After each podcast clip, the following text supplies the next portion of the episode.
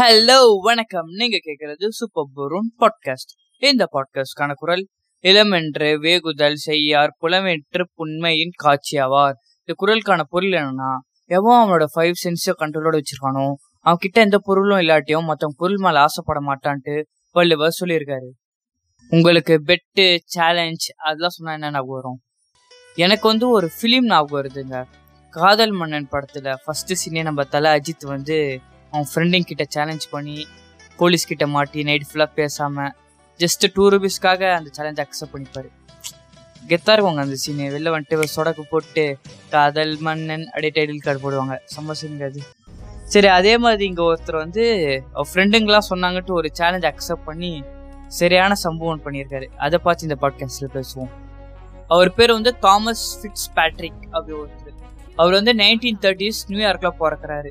அவர் வந்து ஒரு பைலட்டுங்க. US ஆர்மிலலாம் work பண்ணியிருக்காரு. அவரோட தைரியம் துணிச்சலை பார்த்து நிறைய மெடல்ஸ்லாம் கூட கொடுத்துருக்காங்க. ஒரு நாள் நைன்டீன் ஃபிஃப்டி சிக்ஸ் செப்டம்பர் முப்பதாம் தேதி வந்து இவர் ஃப்ரெண்ட்ஸ் எல்லாம் பாருக்கு போய் குடிச்சிக்கிட்டு கேம்லிங் கேம்ஸ்லாம் விளையாடிட்டு இருக்காங்க. அப்போது ஃப்ரெண்ட் ஒரு ஃப்ரெண்டு வந்து நம்ம தாமஸை வந்து ட்ரிகர் பண்ணிட்டுருக்காரு, சுப்பேத்தி விட்டுனுக்கிறாரு. ஏ என்னடா நின்னா பெரிய ஆளாமே, எந்த சேலஞ்சு கொடுத்தாலும் செஞ்சிருவான், பெரிய தைரியசாலியாமே அப்படின்னு சொல்லியிருக்காரு. தாமஸ் ஆமாண்டா, நீ எந்த சேலஞ்ச் வேணா கொடு நான் பண்ணுவேன் அப்படின்னு இருக்காரு. அவர் ஃப்ரெண்டு சும்மா சரா முடிஞ்ச பதினஞ்சு நிமிஷத்துல நியூ ஜெர்சி வந்து நியூயார்க் போய் காமிய அப்படின்னு இருக்காரு. ஆக்சுவலாக நியூ ஜெர்சி வந்து நியூயார்க் போகிறதுக்கு வந்து காரில் போனோன்னா டூ ஹவர்ஸ் கிட்ட ஆகுமா. இவர் வந்து முடிஞ்ச பதினஞ்சு நிமிஷத்துல போய் காட்டுறான்னு இருக்காரு. தாமஸ் அதை கேட்டுட்டு கோவமா எதுவுமே பேசாம அந்த பார் விட்டு வெளியில போயிட்டாராம்.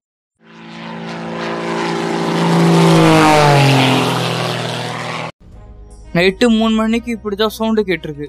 எல்லாரும் குடுகுடுன்னு வந்து வெளில பாக்குறாங்க. அவங்க ஃப்ரெண்ட்ஸ்ல பார்ல இருந்து வெளில வந்து பாக்குறாங்க. ஒரு பிளேனு வந்து ஏடகுணமா பறந்துட்டு இருக்கு. பிளேனா பேசஞ்சர் பிளேன் மேல ப்ரொப்பலர்னு சொல்லுவாங்க. இந்த ஃப்ரண்ட்ல மட்டும் ஃபேன் இருக்குங்க. பிளேனுக்கு சுத்துமே ரெண்டே ரெண்டு பேர் மட்டும் காஞ்சிட்டு போற மாதிரி இருக்கும்ல. அந்த பிளேன் வந்து அப்படியே ஏடா கூடமா பறந்துட்டு இருக்குது மேலே. அப்படியே ஒரு பார்க்கு கொஞ்சம் முன்னாடி அப்படியே அந்த பிளேன் வந்து லேண்ட் ஆகுது. யாருன்னு பார்த்தா நம்ம தாமஸ் என்ன பண்ணியிருக்காரு, ஸ்ட்ரெயிட்டாக நியூ ஜெர்சி போயிட்டு அங்கே ஒரு ஏரோநாட்டிக்கல் ஸ்கூல்லேருந்து இந்த பிளேனை திருடி பறந்துருக்காரு.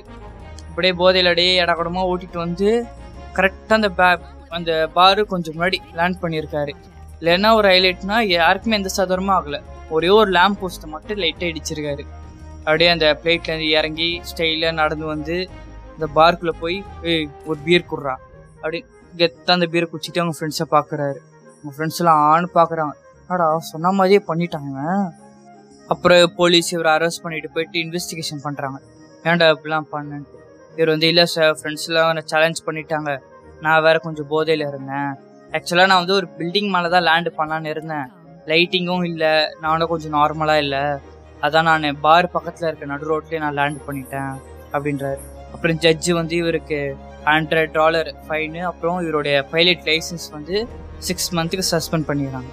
அதுக்கப்புறம் அன்றைக்கி பிரேக்கிங் நியூஸே இவர் தான். அந்த ஊரில் செம்ம ட்ரெண்ட் ஆகுறாரு. சரி ஓகே, ஃப்ரெண்டு சொன்ன சேலஞ்சும் பண்ணியாச்சு, பெரிய பிரச்சனையும் ஆயிடுச்சு, இதுக்கப்புறம் என்ன பண்ணும், அமைதியாக இருக்கணும்ல. இதுக்கப்புறம் இன்னொரு சம்பவம் பண்ணியிருக்காரு. என்ன பண்ணியிருக்காருன்னா, ரெண்டு வருஷம் கழிச்சு நைன்டீன் ஃபிஃப்டி எயிட் அக்டோபர் மாதம் இதே மாதிரி அந்த பாருக்கு போயிருக்காரு. தனியாக தான் போயிருக்காரு இந்த வாட்டி. அங்கே போய் குடிச்சிட்டு இது மாதிரி அந்த பார் அட்டெண்டர்கிட்ட சொல்லியிருக்காரு, ஏய் இதுமா நான் ரெண்டு வருஷத்துக்கு முன்னாடி இப்படி தான் என் ஃப்ரெண்டுங்களை கிண்டல் பண்ணானுங்க, நான் ஃப்ளைட் எடுத்து பறந்து போய் நடு ரோட்டில் லேண்டு பண்ண திரும்ப உனக்கு அப்படின்னு. பார் அட்டெண்டருக்கு இந்த விஷயத்த பற்றி தெரியாது போல இருக்குது. ஆ சார், சும்மா ஓவராக குடிச்சிருக்கீங்க, வீட்டுக்கு போங்க சார், சும்மா காமெடி பண்ணிக்கிட்டு ஃப்ளைட் எடுத்தாரான் நடு ரோட்டில் அப்படியே பார் பண்ணாரான். என்ன சார் ஜோக் பண்ணால் போங்க சார் அப்படின்னு இருக்கான். டேய் நம்புடா, நான் பண்ணண்டா அது மாதிரி இருக்காரு.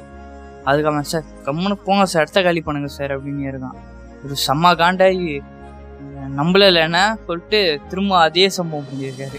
திரும்ப போய் அந்த ஃப்ளைட்டை திருடி பறந்து போய் இந்த வாட்டி தெளிவாக இருந்திருக்காரு. அதே மாதிரி நம்ம ரோட்லேயே லேண்டு பண்ணலான்ட்டு அதேமாதிரி லேண்டு பண்ணுறோன்ட்டு சொர்றும் ரோட்டுக்கு வந்து கீழே வந்து ரோட்டில் இடித்து திரும்ப டுவெண்ட்டி ஃபீட் ஹைட்டுக்கு அந்த ஃப்ளைட்டு வந்து பவுன்ஸ் ஆகி திரும்ப போய் லேண்ட் ஆகி பண்ணியிருக்காரு.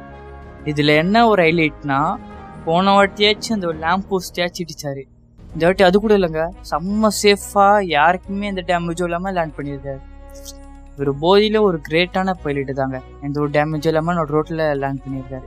இதுக்கு நம்ம இவரை அப்ரிஷியேட் பண்ணி ஆகணும்.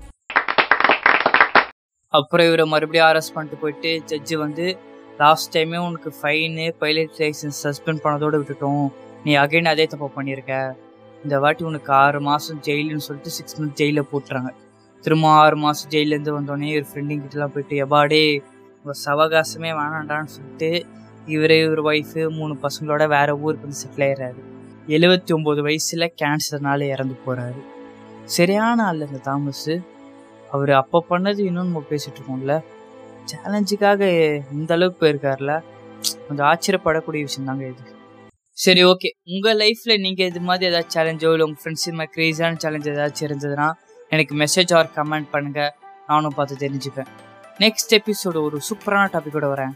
அது வரைக்கும் உங்களிடம் நடந்து விடைபெறுவது உங்கள் சூப்பர் பரும்.